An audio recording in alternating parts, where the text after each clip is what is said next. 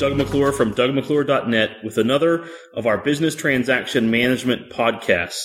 Today we'll be speaking with Matthew Rodkey, who's a solutions architect in the IBM Software Services for Tivoli SWAT team. We'll be talking about architecture, design, and deployment planning considerations for the ITCAM for Transactions version 7.1 product. Please enjoy the podcast. If you have any questions or comments on design, architecture, and deployment planning for the ITCAM for Transactions version 7.1 product, feel free to leave a comment on the blog. Thank you. Really, I think the best way to, to split it out, the way I the way I would look at it, and this is a little bit slightly different than the way it shows up in Passport Advantage or Extreme Leverage. Um, but you have three primary components, right? You have the ITCAM for response time product, you have the ITCAM for ISM product, for former Muse ISM, and then you have this transaction tracking product. Right, so there's three bundles there. And then the response time product itself actually is broken into two subcomponents, right? There's a real end user experience product and a synthetic monitoring product. Yep. And then you can break it down even further because the real end user response time product comes in two flavors. It comes in the web response time product for web-based applications and the client response time product for a fast desktop application like Lotus Notes or Microsoft Outlook. So, but if we respond, the response time product is a bit more mature in that it's been around for about two years now. Yep. And the way that we always sold that product in isolation by itself was there's two pieces to dealing with response time monitoring. You have real end user experience, which is gathering SLA type metrics from your real customers' transactions on your application. And then there's a synthetic component which allows you to run periodic tests and do heartbeats and test what's going on in your environment. So I would just reorder a little bit in terms of how they're split out. Okay. Know that in our our packaging, we split that client response time piece out as a separate. If you look at the, the bundle, the way we package it, um, but for me, that's the way it makes the most sense um, in terms of packaging. But that's it. It's a little bit of a nit. Um, I, I think that you probably want to be when describing it, want to be closer to what the what someone is going to see when they actually go to download this stuff, right? Because we want to stick to the names that are in the the packaging because that can help help people understand what's going on a little bit better. Okay. I'm very, very familiar with the ISM product coming from Micromuse, um, but I'm really trying to. I'm not really focusing on that area if you because it's it's one thing that's one. It's not you don't get it for free out of the box. It's if you were to compare us to another vendor to another vendor to another vendor, it's it's not something that anybody else really has. So it's a little bit of a unique differentiator, and I don't want to go into that yet. I'm trying to really understand things apples to apples if I can. Right. So Well, I I think with the ISM, the, the interesting piece for the ISMs for me is we're still not there yet at Tivoli, figuring out how we tightly integrate that Yeah. with yeah, it's still in the legacy legacy architecture. Yeah, that's okay because it's got the workspaces. But for example, there's the ISM profile tool that runs in TEP, right? And they haven't merged that into this application management configuration editor, which comes with all the other transaction agents. It looks very similar. In fact, they use the design of the profile editor for ISM, but they're not quite merged yet, right? So, I mean, it, I, I, I agree. It's a little bit easier, actually, probably to keep it out of the story. It's a good differentiator because there are a lot of use cases where the ISM solve problems that nothing else can, Yep, absolutely. and they provide a lot of value. But uh, that's kind of what I, I, I left them out of most of my discussions as well. Um, you know, I think where I, in terms of looking at your questions, it's the place where I started looking at, um, uh, you know, I think I can provide a little bit of good detail here is terms of where do people start? You know, so your architecture, design, deployment, consulting, planning, preparation section. Yep. So the answer to where to where do clients start is there's always an it depends answer because what happens is customers are often pitched with a really pretty picture of a transaction topology, right? And they say, I want that, right? So someone will show them a slide that has a picture of an end-to-end transaction topology for something, right? And they say they want that.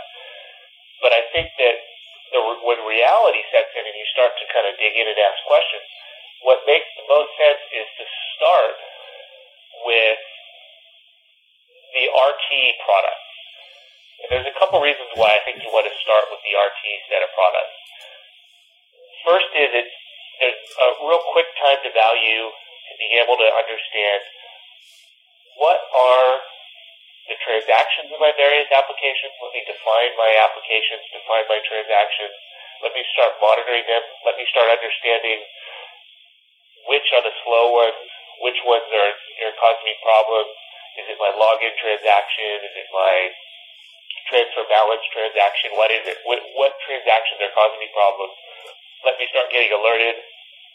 Start doing some SLA management on those transactions. Um, and that's really easy to get set up. The other thing that's really important to note about the RT set of products is it's not invasive monitoring right? So for the web response time product, for example, you sit on the web server, and in essence, you're just sniffing network traffic as it goes through. You're not you're not injecting any code or instrumenting any classes. You're just watching stuff as it flows through. Same as said, the robotic transactions, you're just recording actions, playing back against the web app, and playing it back. So it's, it's not invasive to set up. It's not going to impact the monitoring itself isn't going to impact the performance of the customer's application, and they can get a picture about what's going on. Right. So that's I think that's where you that's where you start. It's not necessarily where a customer is going to say they want to start, but when you actually start to get into the details, I think that that's the direction where we where we talk we start to talk with them. The next step, and the next set of questions that the customer always asks when they go through this is okay. Now I'm monitoring my web app here. I know all the transactions. I know what's slow, what's fast. But this web application is really complex, right? It goes from WebSphere to DB2, and then it jumps back into CICS on the mainframe to do some processing, and then it comes back. And just telling you that my transfer balance transaction is slow isn't enough. I can't figure it out. And even if I just have resource monitors or OMEGAMONs or ITMs on the various components, I still can't figure out why my balance transfer transaction is slow. What piece of that plumbing is causing it to be slow? So that's where we start to get into tracking bits, right? Because that's the components that brings in via the data collectors, you know, IMS and CICS and ARM and, and other custom data sources.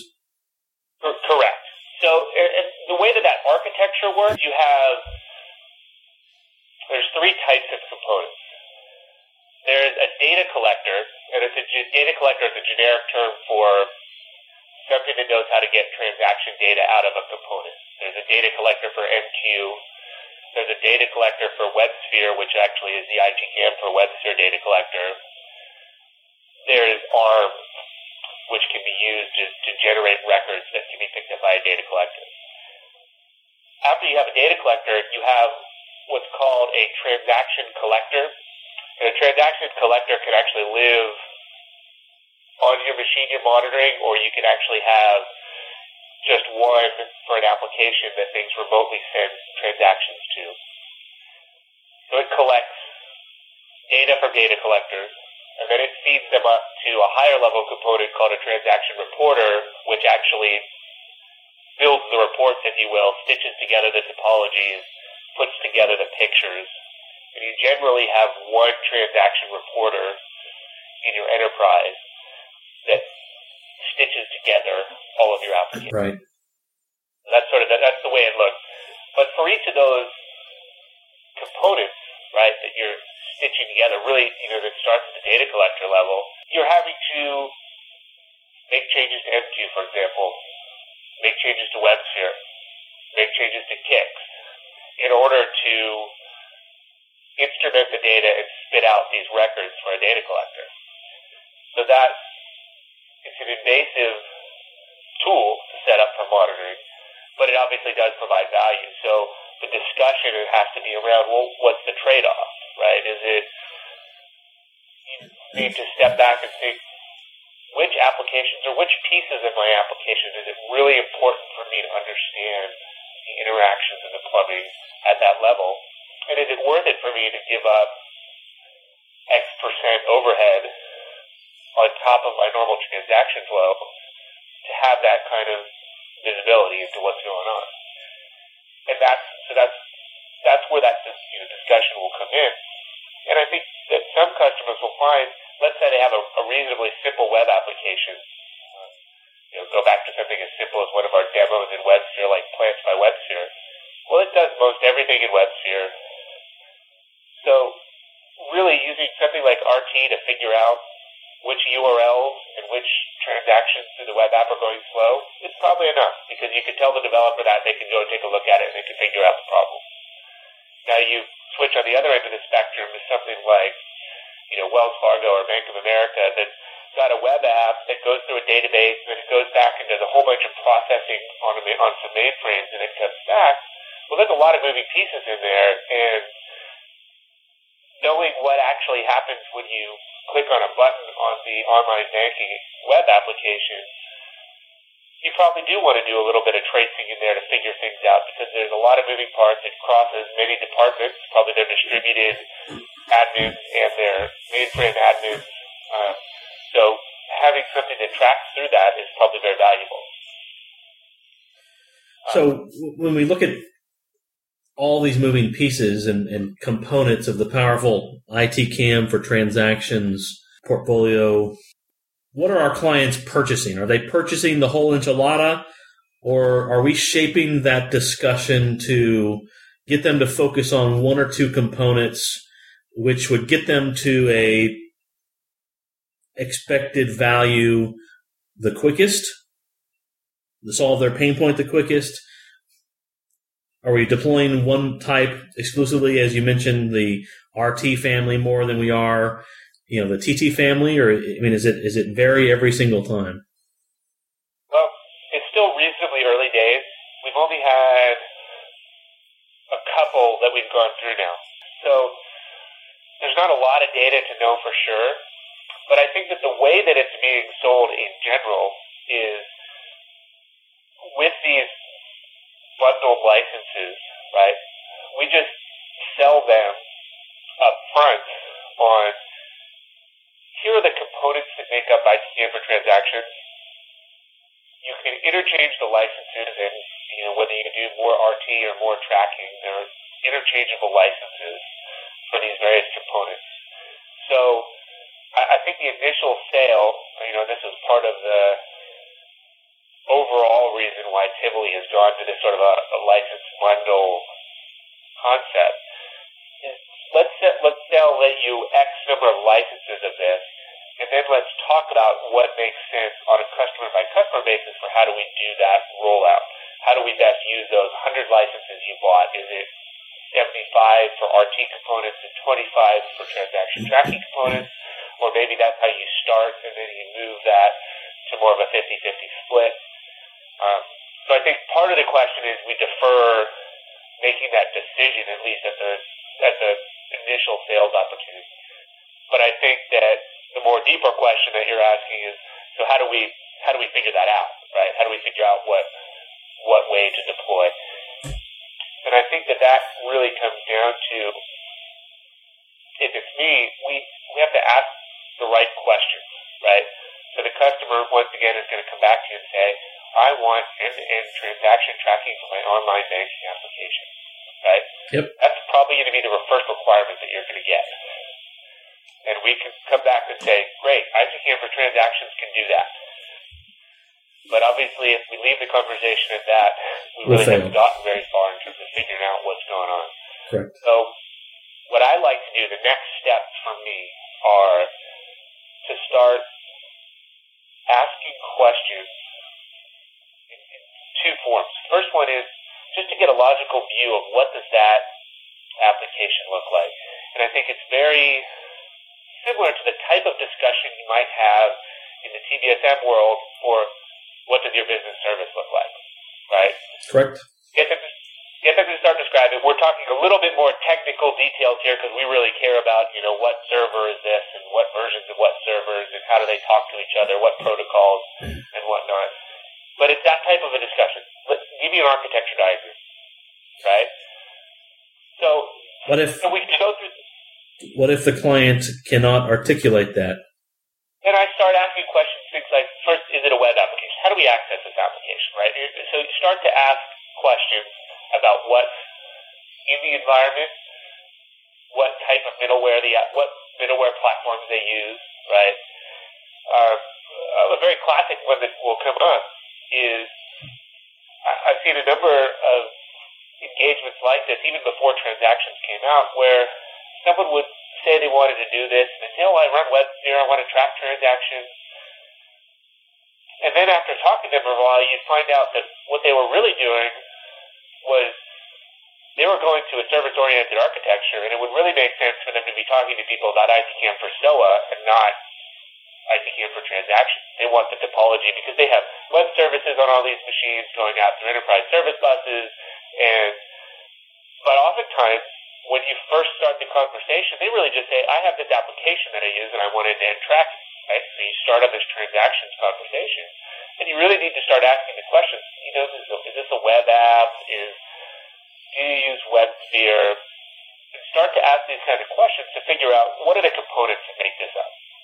So that's the first. That's the first thing I would do, and I would agree that you'll in a good number of the clients, you probably will not get all of the information that you need at that point. Um, but it's a place to start. Okay. The second, the second line of questioning, though, is also is around. Tell me about some of the outages or problems you've had with this application infrastructure recently. How you found those problems, how you fixed those problems, and what the impact of those problems was. Right?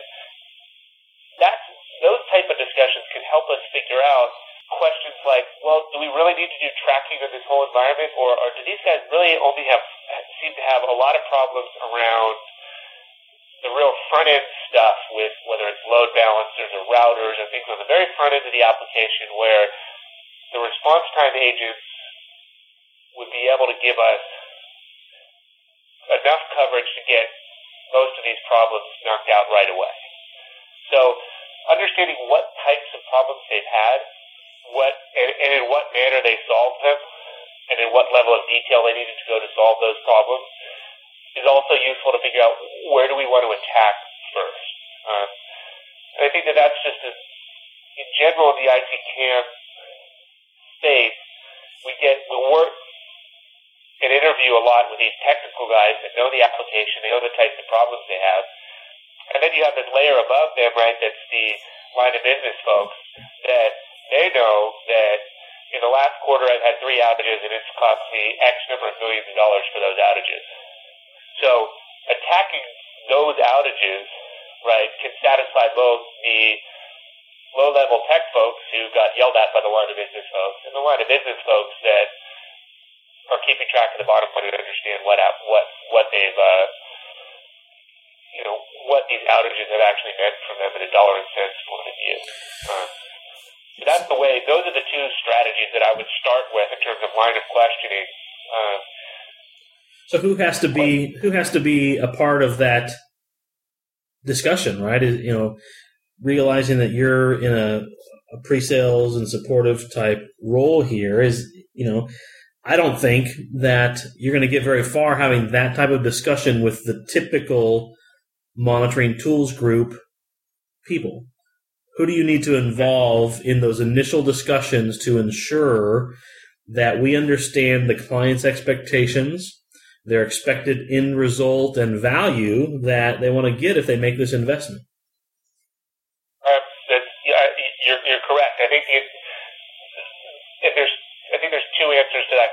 One is that in general in the ITCAM space, because they're dealing with this composite application that touches lots of people, right? You might have in, in a typical organization, you might have a group of people that do do their J2EE servers, a group of people that do their database servers, and a group of people that do their mainframe CICS environment, and another group that does the IMS environment on on on the mainframe. Having to figure out how do you, first of all, from a technical point of view, you need to get those people who own a piece of that composite application into the picture so that you can start having discussions around, well, how often is it that one representative from each of your teams has to come and get on a conference call in a war room style call for six hours while you point fingers at each other to figure out who really needs to fix this problem? Right. right? So that's uh, that's the technical answer to that uh, to that question. But I don't think you can even get to that, right, unless you have a higher level sort of line of business type sponsor who can pull those people together. Because oftentimes in your typical in your typical you know IT environment, all those people don't have very much to do with each other, and in fact they often resent each other because they're always on war room calls with each other, pointing fingers at each other about whose fault it is. So I think you do need to have some sort of a overall line of business responsibility type person. And I would equate it, I think I would, I would draw similarities to the type of people that you talk about TBSM and business dashboards with. Because I think that they're, they share a similar view of the world in terms of the KPIs and the what is this outage going to cost to me, right? and really wanting to have a holistic view of what's going on in the whole application environment.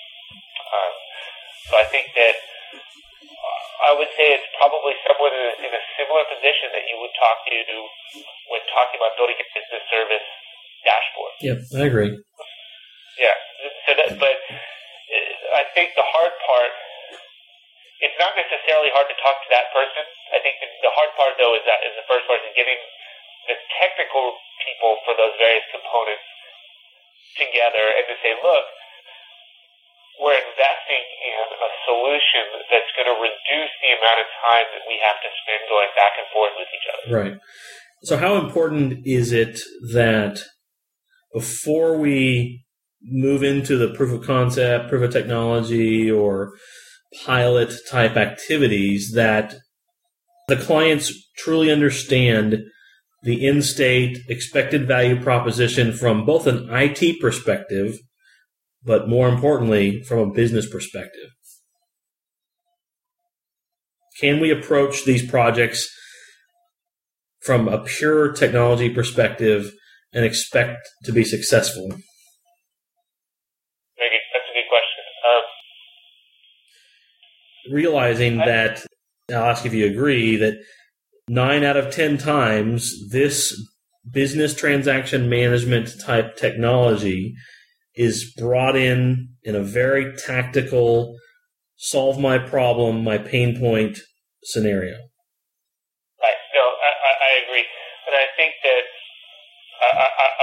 Would agree, with that. And I think that in the end, the way I tend to look at it is you work with when you're on the ground and you're doing these pilots and these POCs, you're working with these technical folks and solving, helping them solve problems. But in the end, the people that make the decision as to whether this product truly is something that you know this customer wants to pay for have to have that business view. I, I want to. I'm going to pay this many hundreds of thousands or millions of dollars for this software deployment and I'm doing that because I'm going to get this return because in X number of months I will be able to make up that cost in the amount of outages that I'll reduce. So I think you have you have to get those people involved, and I think that you hit the nail on the head. We we especially even in the in the ITCAM for WebSphere space, what we see tons of times in these pilot proof of concept environments is someone wants you to come in and solve the problem that they're having today, and using the POC as a vehicle, and then they're less interested in actually purchasing the product after you've solved that problem. Because now the problem's solved and we can go, we can go away. We're no longer in crisis mode. So I think that you're right. You do need to, I think that you do need to step back and actually have some understanding of and commitment of what the value is of the solution long term, right? It's not just let me stop these crashes that I'm having in my environment that I seem to have every month. It's let me build a solution that allows me to be proactive and stay in front of not only the crashes that I'm having now, but I might have in the future, and really be able to say, look, that makes good business sense because I'm running my business more efficiently. I'm not spending so much of my IT dollars chasing problems because I've got a system in place that allows me to have the visibility I need to stay on top of those problems before they happen or at least solve them right as soon as they happen. So I would I would agree. I guess I, I would agree with that. That you do need to have that kind of commitment um, in the per, in the perfect world and I don't know whether that always happens today. Right. I think that um, you know that's, that's I always say that that's perhaps in general when someone sells a solution like this, they're probably talking to the IT management folks, right? The monitoring tools management folks, and say, look, I need a tool to solve this problem, and these people off my back, right? Yep. And I think that's harder. I would, I always, you know, I think kind of where you're going with that is, I think it's harder to make it stick, right? If you do that, you can solve this problem, but you're not stepping back and looking at the bigger picture so that that solution sticks and becomes pervasive, right? And that customer that's deployed the solution to solve one problem now is really deploying it to solve not only that one problem, but all future problems in this environment. So, are we doing anything as IBM and Tivoli to equip folks like you or our technical sales teams or our business partners to incorporate this type of message and you know sort of solutioning or or architecture and design to you know, not only solve the technical problem but truly link to solving the business pain points, which are the most important ones, right? And ultimately making the sale, of course, and then moving and transitioning from a tactical tool to a strategic solution that provides long term value beyond the sales cycle, beyond the maintenance renewal cycle? Um, I don't really have a lot of visibility into whether we're doing whether we're doing that. Um, I guess I would hope that that's, that that's happening. Usually by the time, usually that part of the process will, will have already happened by the time I'm engaged. Okay. Like that. So I would hope that that's where we're selling. But I, uh, I would say that down at, you know, my level, sort of you talked about technical pre-sales, um, I, I think that more could be done to make sure that technical folks reinforce that message, right? So I think that one thing that's really, this is more of a general statement about, you know, software, enterprise software sales in general and, and the sales process. I think that making sure that your technical folks, whether those are business partners or, or technical sales folks or SWAT teams, that they're on message with the way the product is being positioned and not just focusing on the technical problems. Because I think that there's a common thing to have this disconnect, right? Where you have these sales guys that maybe are doing a very good job. They are selling that big picture, this overall solution. But then through the course of a proof of concept, that gets lost a little bit because the message is a little bit different as it's coming out from the technical folks that are implementing. Right. So I think that that's a challenge, and I think that's a generic challenge that uh, you see across a lot of different types of products to make sure that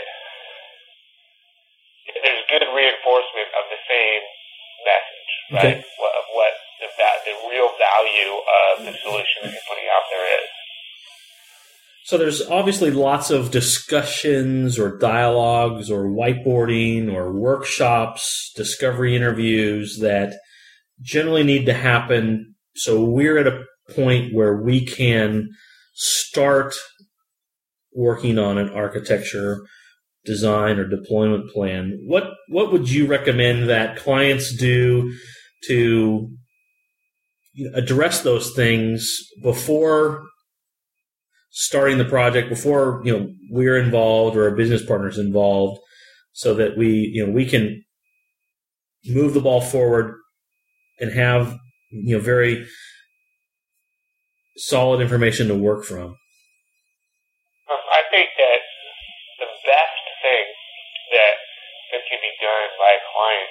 understand what is the inventory of the components of your application or applications that you want to monitor? In essence, I would ask you to first draw the picture that you want to see on the single pane of glass showing your application topology. If you don't, and if, if you don't know about your environment to be able to know what those components are, start that investigative process, right? Because under, having that understanding greatly speeds the process up, right? Start to understand what's in your environment, what does that application topology look like?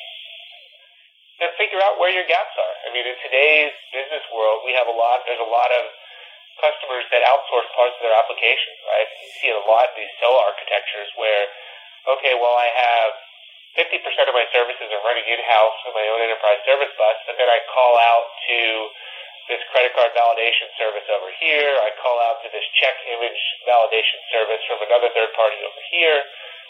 So often it's difficult for the for the client to know about all that stuff.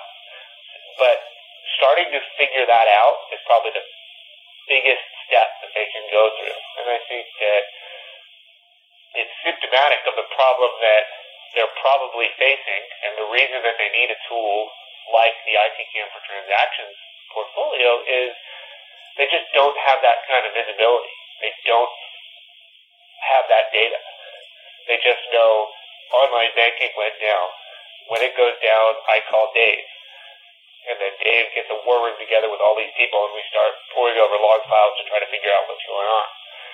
But starting to their own interviews to figure out what's going on, I think is the, probably the single best thing that they could do to get started on this process.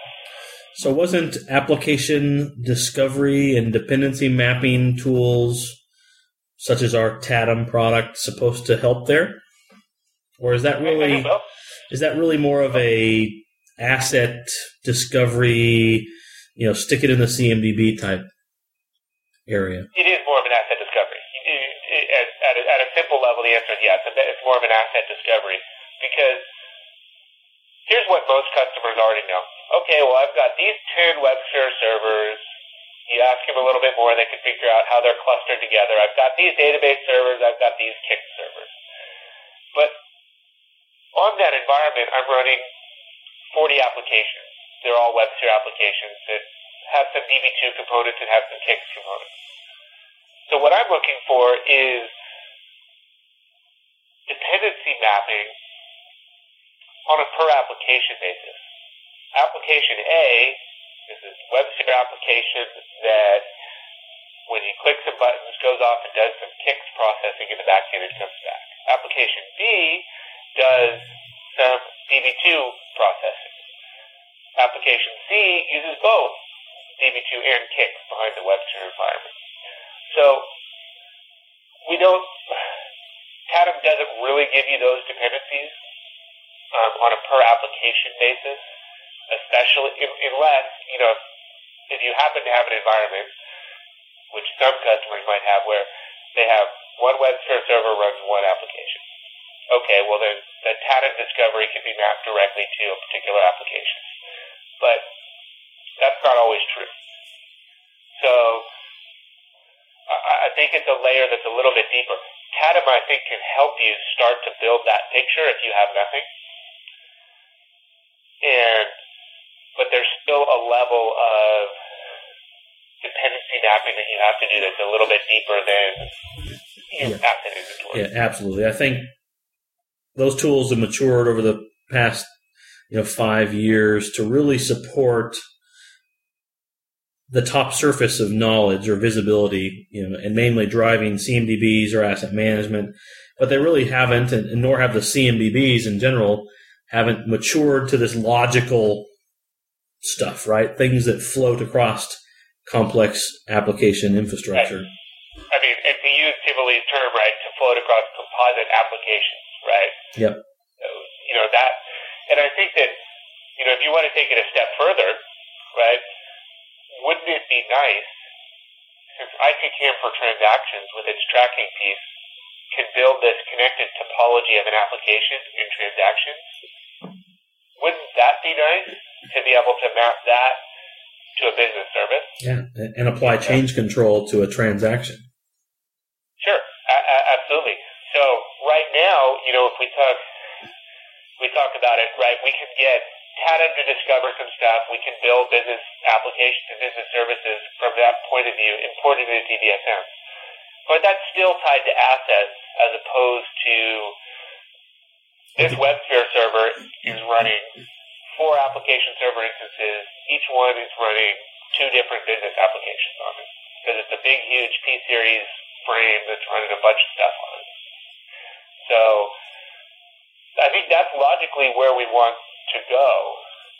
And today, that's what we would ask our customers to do before we get started. How will you help, or how do you sort of draw a box around the initial scope for a deployment, which is probably really important in your area where you want to do enough to be successful in the pre-sales activities. But is that do, you, do we think of things in terms of URLs or end-to-end flows. I mean, it's it's hard to you know I struggle with this on the business service management side. Is you know how do you is it bigger in a bread box or smaller in a bread box when everybody's bread box can be huge or or, or small? Absolutely, and you know we try to do stuff like well X number of application servers or but it's, it's still that it's very difficult. I think that the way I I would look at it is for in a proof of concept pre-sales type world, let's focus on picking one application, but pick a relatively representative application in terms of its complexity. Correct. So don't just pick the application that lived its whole life only on WebSphere, right? Don't necessarily go the other end and pick this application that's so complex that it touches 50 servers. But find that one that touches the right components. If you've got CICS, let's make sure it touches CICS, right? And look at the right number of components. And I think that what's really key to making this decision, and this is, you know, I, I think there's choices here for both, you know, the, the, the seller and, and the client here. From the seller's point of view, you want to make sure that all of the right departments and groups from within the client are represented by this application, right? If it's just one group's baby, it's much harder to sell the value because they're thinking about their own application, right? So I think we try to focus it. I would say you pick an application, a composite application. Maybe it's two composite applications so that your agent count is reasonably low right? You like to be able to go in there and not spend your whole time installing, but spending a lot more time showing value. But you're focused on the application level, but you're trying to make one that's representative, that gets, that the client can feel ownership and all the various factions within the client can feel ownership of this application and they can translate in their head the value they see there to whatever their pet application is. Right. So you mentioned some of the key IT groups that need to be a part of this project or decision making process when it comes to the end to end flow, but who would you recommend needs to be there from the business side? That's a, good question. Um, it's generally, generally we find that to be someone who has, who's got like a director level responsibility over the IT operations. So in essence, and I, don't really know what this is, what this role is called in everyone's company, in anyone's company, but it's in general the person that they're probably the second line manager of most of the people that are doing the admin of these applications, but they're the one that gets drawn into the discussions, uh, you know, with the business when we have an outage on this application, or they need to be the one that produces the report for, you know, how many outages did we have in the last quarter? You know, how are we doing on our overall SLAs? I don't know what that role is necessarily called. Okay. In general, it's, to me, it's, it's usually been the director and owner of the kind of the, of the IT operations group. Right, but you use the word IT. So on the business side, the line of business, right, the, the groups who own online banking from a business perspective, own ATM banking, own you know derivatives, own insurance, whatever those things are on the business side. Wouldn't it be important to invite somebody from those organizations to be a part of the decision making or project process?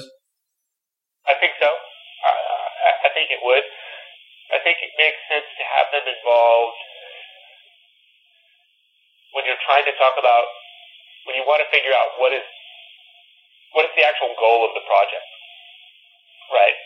Because and, and you you're absolutely right there. If you show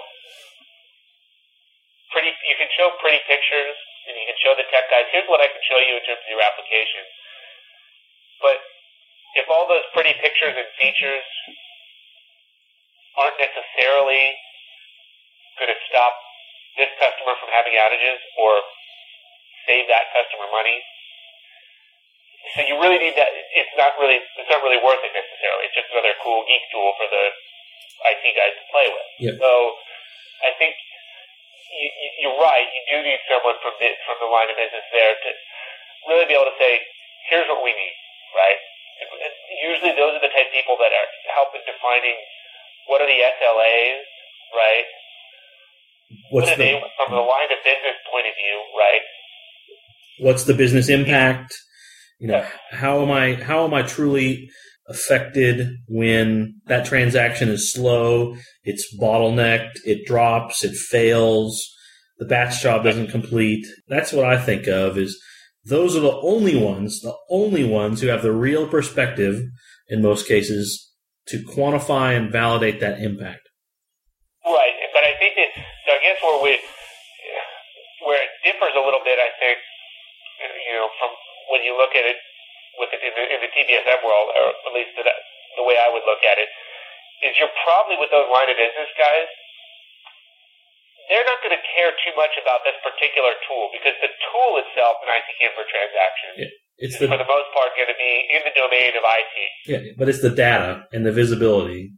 Cor- correct. So it's actually, I think that where we're t- we're talking with this is that is really trying to build some connection between this data, right, and probably some sort of a business dashboard in a product like TBSM that those business guys might look at, right, and draw a connection between those two.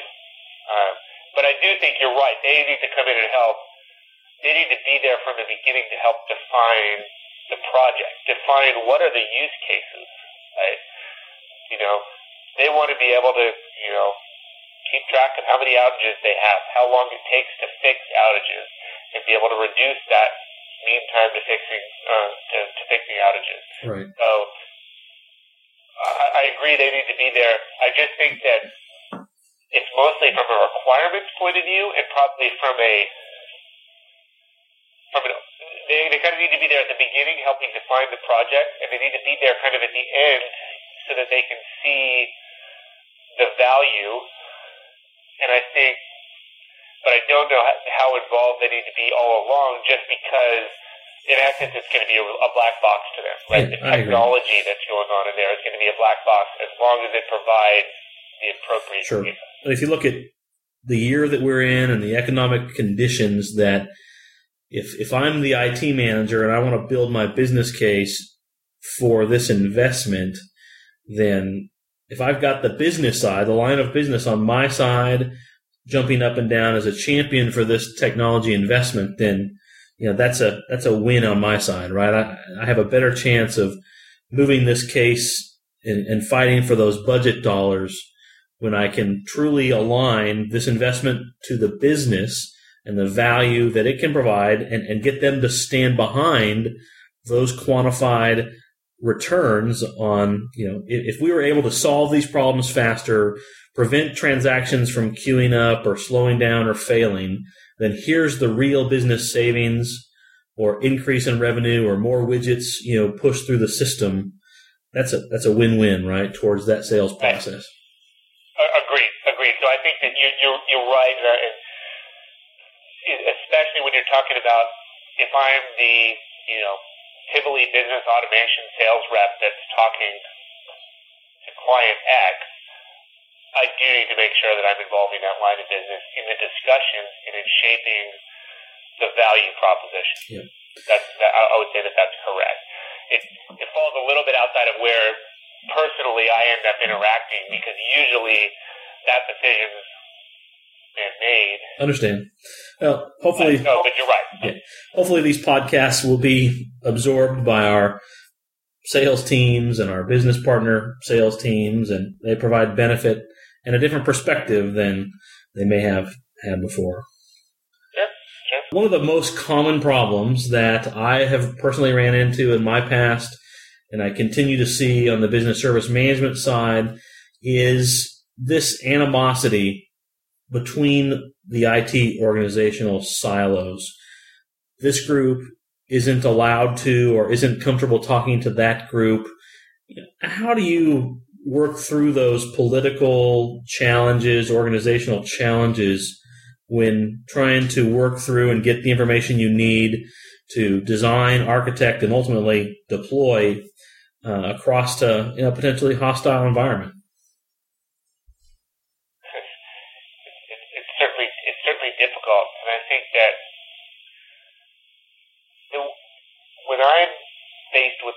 Environment, with, with that type of environment, I think that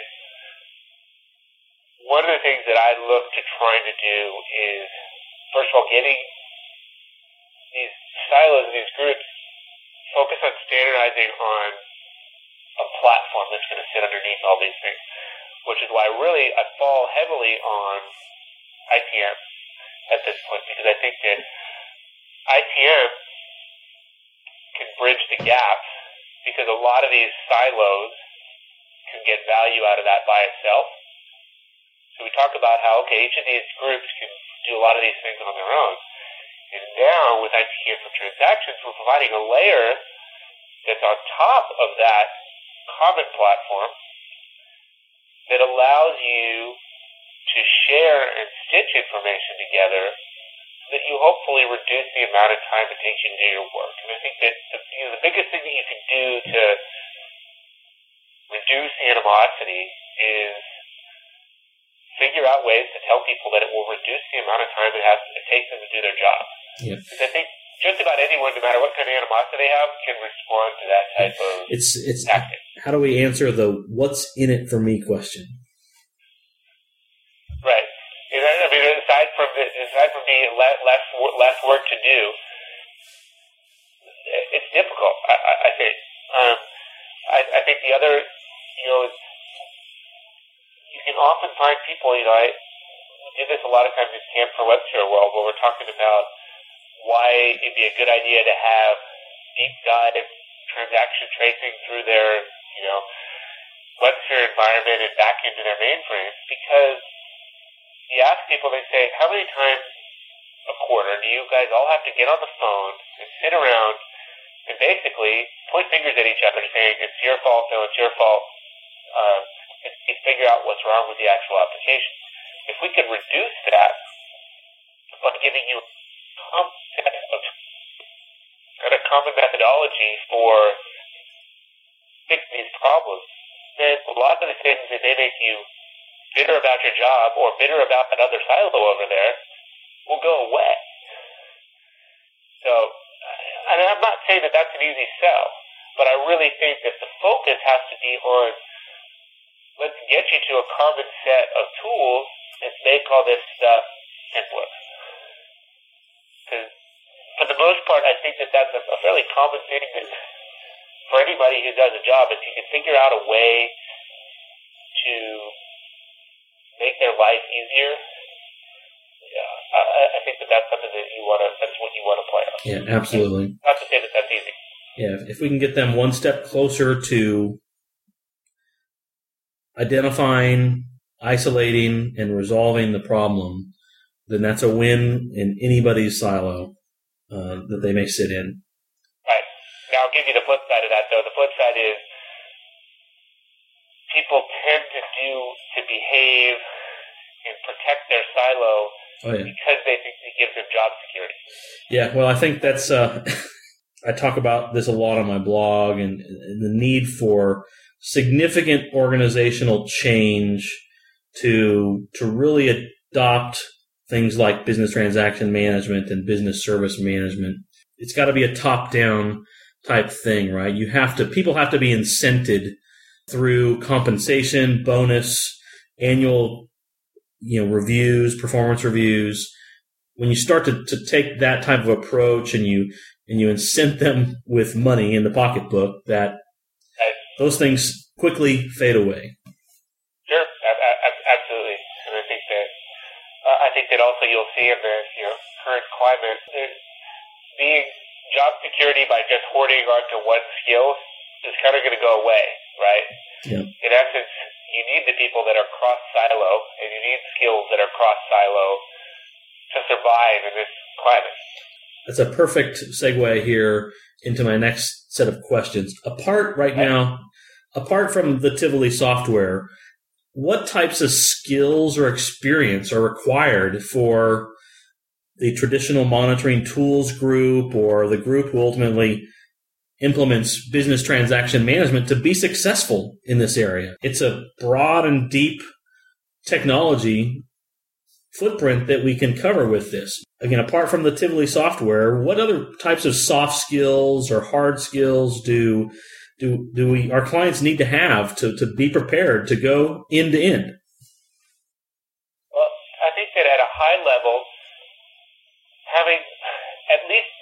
Skills and understanding of app- enterprise application architecture, middleware platforms, is very is very useful. Um, you know, what comes to mind is SOA, for example. Learning if, if you learn about and you know SOA is just you know what's one way of doing things, but with SOA you can at least learn about okay, well, what's an enterprise service bus? What are web services? How do they talk to each other? What are the typical components in this type of an application? I think you can do the same for web-based J2EE applications at least just understand how do all these components talk to each other and be able to at least get to a point where you can draw a whiteboard picture with boxes that says, here's how the data flows. I know I'm responsible for online banking applications. Here's what the architecture looks like. Here's what it does. And I think that so it, it's a step up from, okay, I'm a WebSphere administrator I know that I need to go look at my system out log. I need to look at my system error log, and I need to, you know, go and check certain things. I have certain tasks that I do when I deploy a new application, but I stay very focused on that. I don't really care or know about what's upstream or downstream for me in the application. I think you need to at least have an understanding of what the application architecture looks like, and if you're that WebSphere administrator, at least understand well, how do I connect to the back my back end resources, and how do I connect to my front end resources? I don't have to have deep skills in any of those areas, but just understand how does that how does that interaction work, so that you know that when you go talk to the person with deep skills in the next thing downstream, you at least have an understanding of how that works. Yeah, and I think another important part there is credibility, right? If if you can walk the walk and talk the talk to the app server guys or the database guys or the, the message bus guys or the mainframe guys, then that carries some weight to get you into the door to have that important discussion about you know how things flow, how it's architected, what types of expected performance should I have, things like that. Yeah, and I think that you know, like I said, I can fall back on SOA just because people have written a whole bunch about SOA in the last few years you can get that kind of an education on SOA just reading web pages or books. It'll give you that high level perspective. Sure. There are other app, other types of enterprise application architectures out there that might not, at least on the surface, appear to get as much treatment. And I think understanding that is very good. You know, what what's the difference between the various different ways that I can connect my WebSphere to my CICS or my back end? What's the pros and cons of using one or the other? those types of things are great to have discussions with.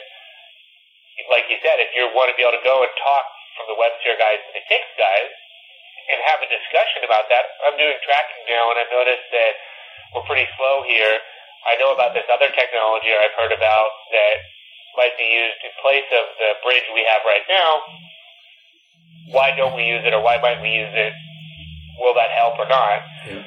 You know, that's a real specific example, but I think that having those sorts of skills is, is, is really important. That, that's the kind of soft skills you yeah. really need. Imagine the value.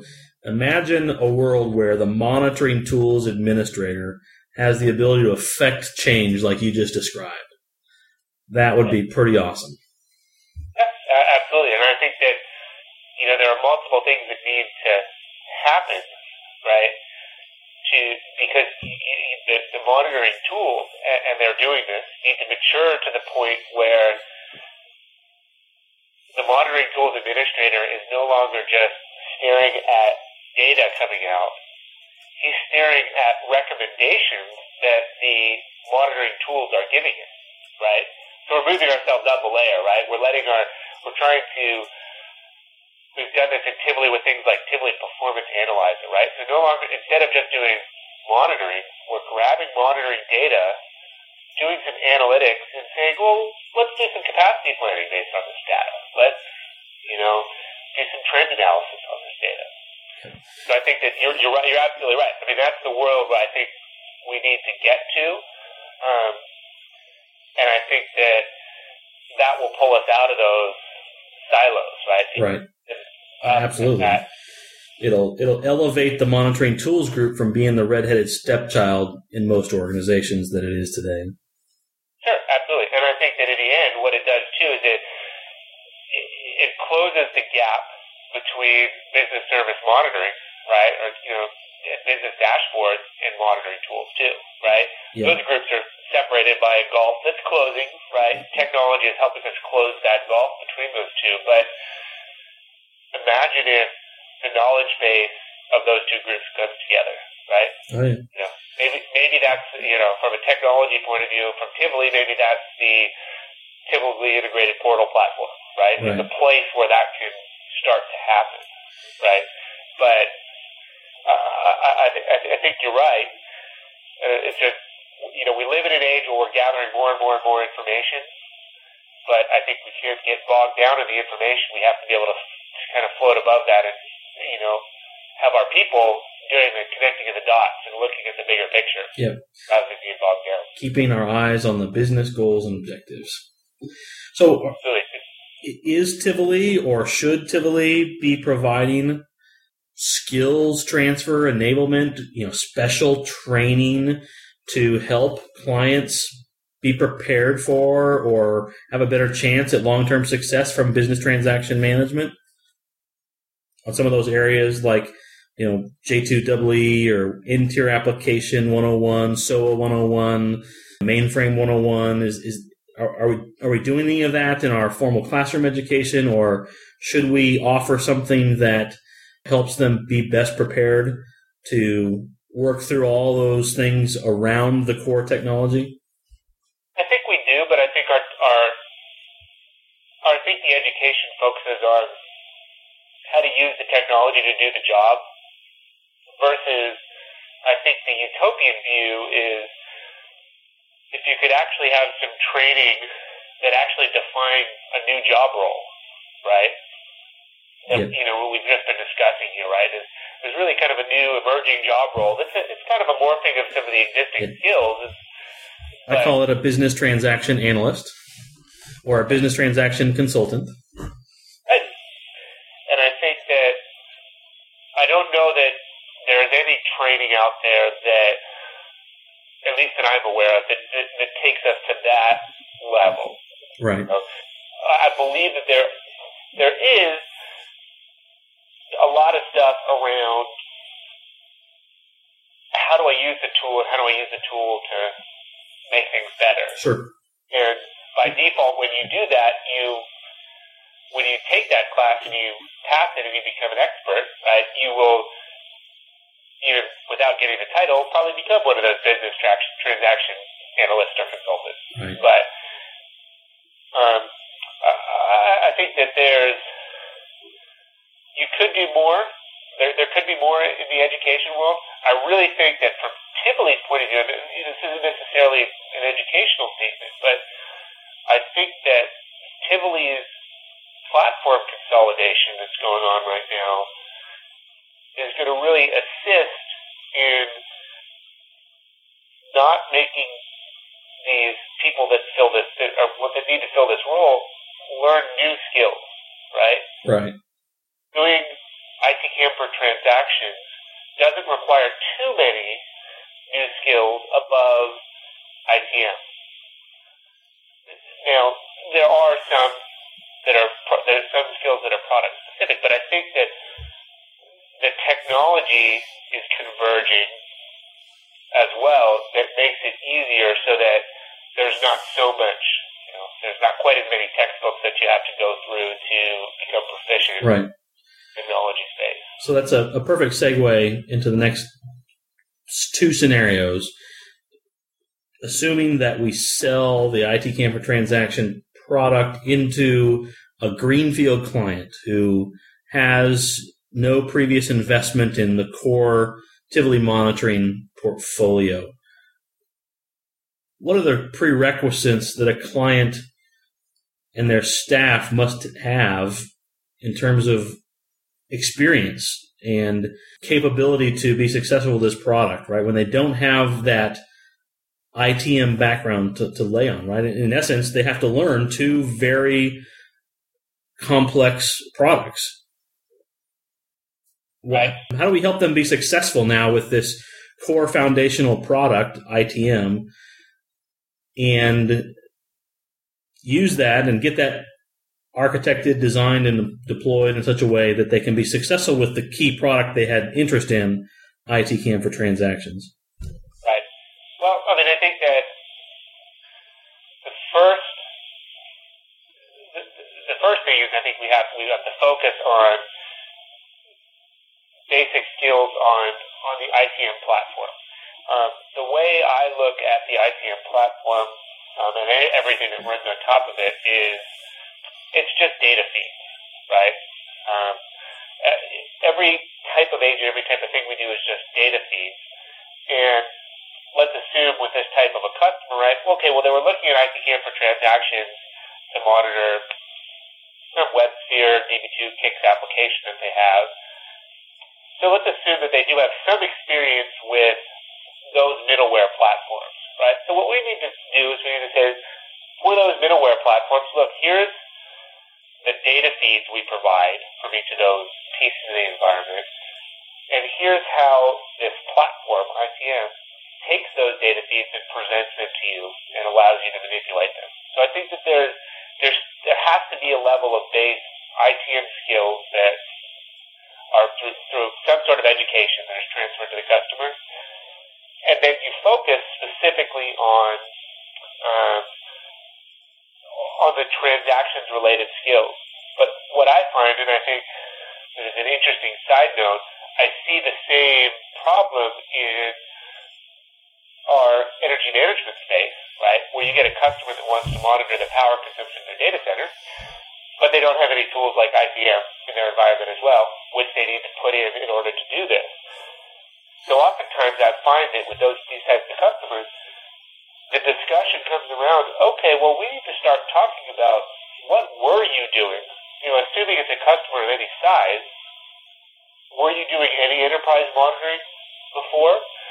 What were you using? How were you solving some of the standard monitoring challenges that we feel that most customers run into and need some set of tools to solve. So it kind of allows us to talk about, well, here's, okay, we put in ITCAM for transactions now. We've taught you how to use it. But really, we've identified a place where you might just need some basic database monitoring, some basic Omegamon for CICS monitoring, or Omegamon for messaging on your MQ, or just operating system monitors on your servers in your data center. So I think that happens as part of the process, at least in, in a lot of accounts that I've been involved in where they didn't have something like that. The discussion started, well, how did you do it before?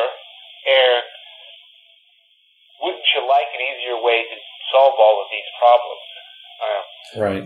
So a little we... bit separate from the education answer. The education answer is, I think, is you start with some basic ITM stuff, and then and then have to go on with transactions. I think that you just have to do that, but so, do we have an ITM for Dummies book or class that could provide a quick start, or is it pretty much our clients who choose to invest in this technology with no previous Tivoli core monitoring exposure? Do they need to invest in formal classroom education for both products to be successful?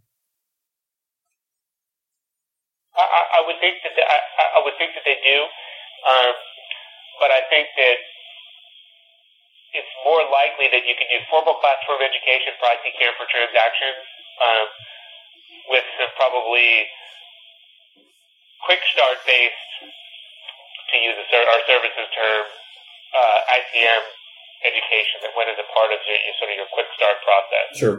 Because really, I, I think that in general, the basic skills for ITM can be picked up reasonably qu- reasonably quickly.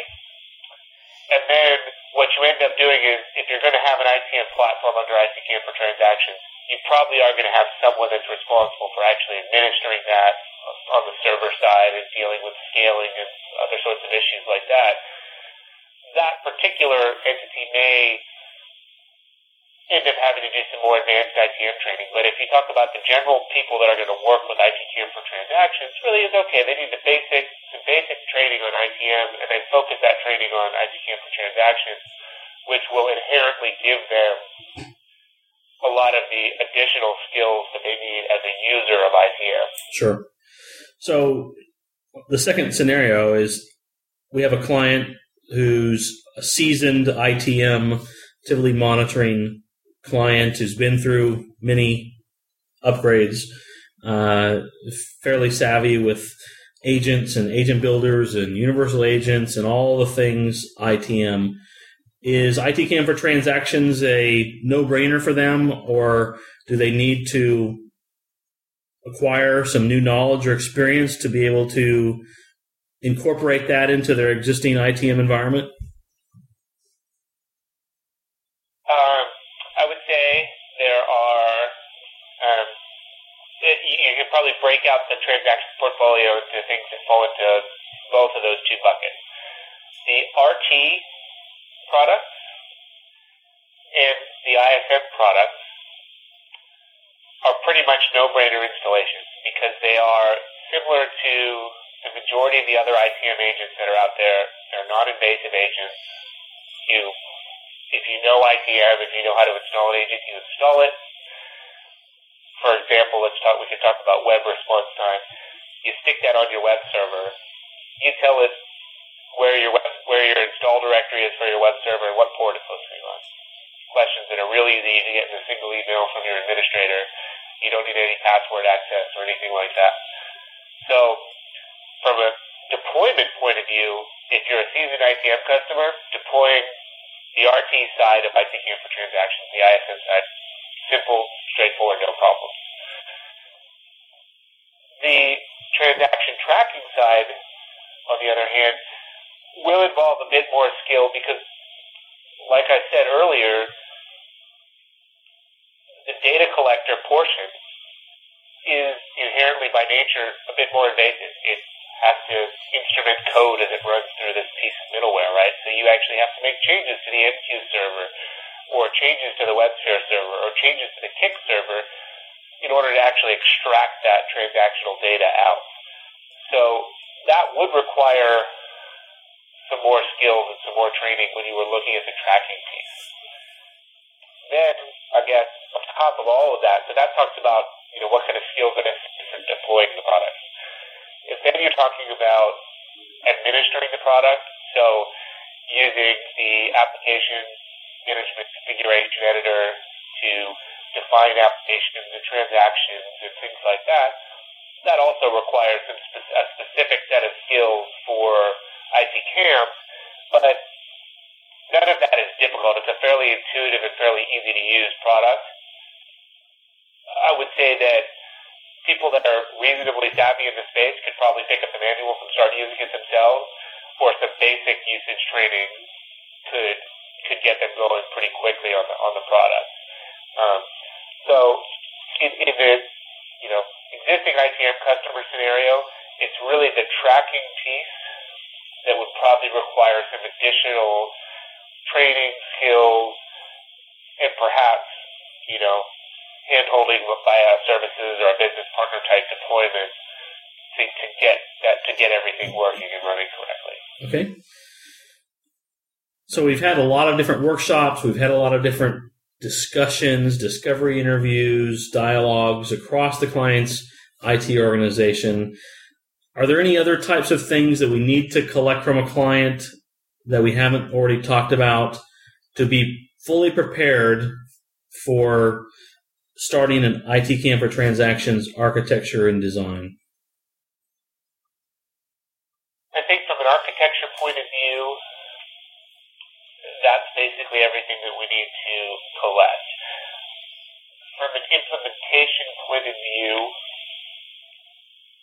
we do need to go down in the weeds a little bit more because as this is a reasonably new technology, versions of, you know, what version of WebSphere or WebLogic or MQ are you running, that stuff starts to become important. From an architectural point of view, that's less, it's less important.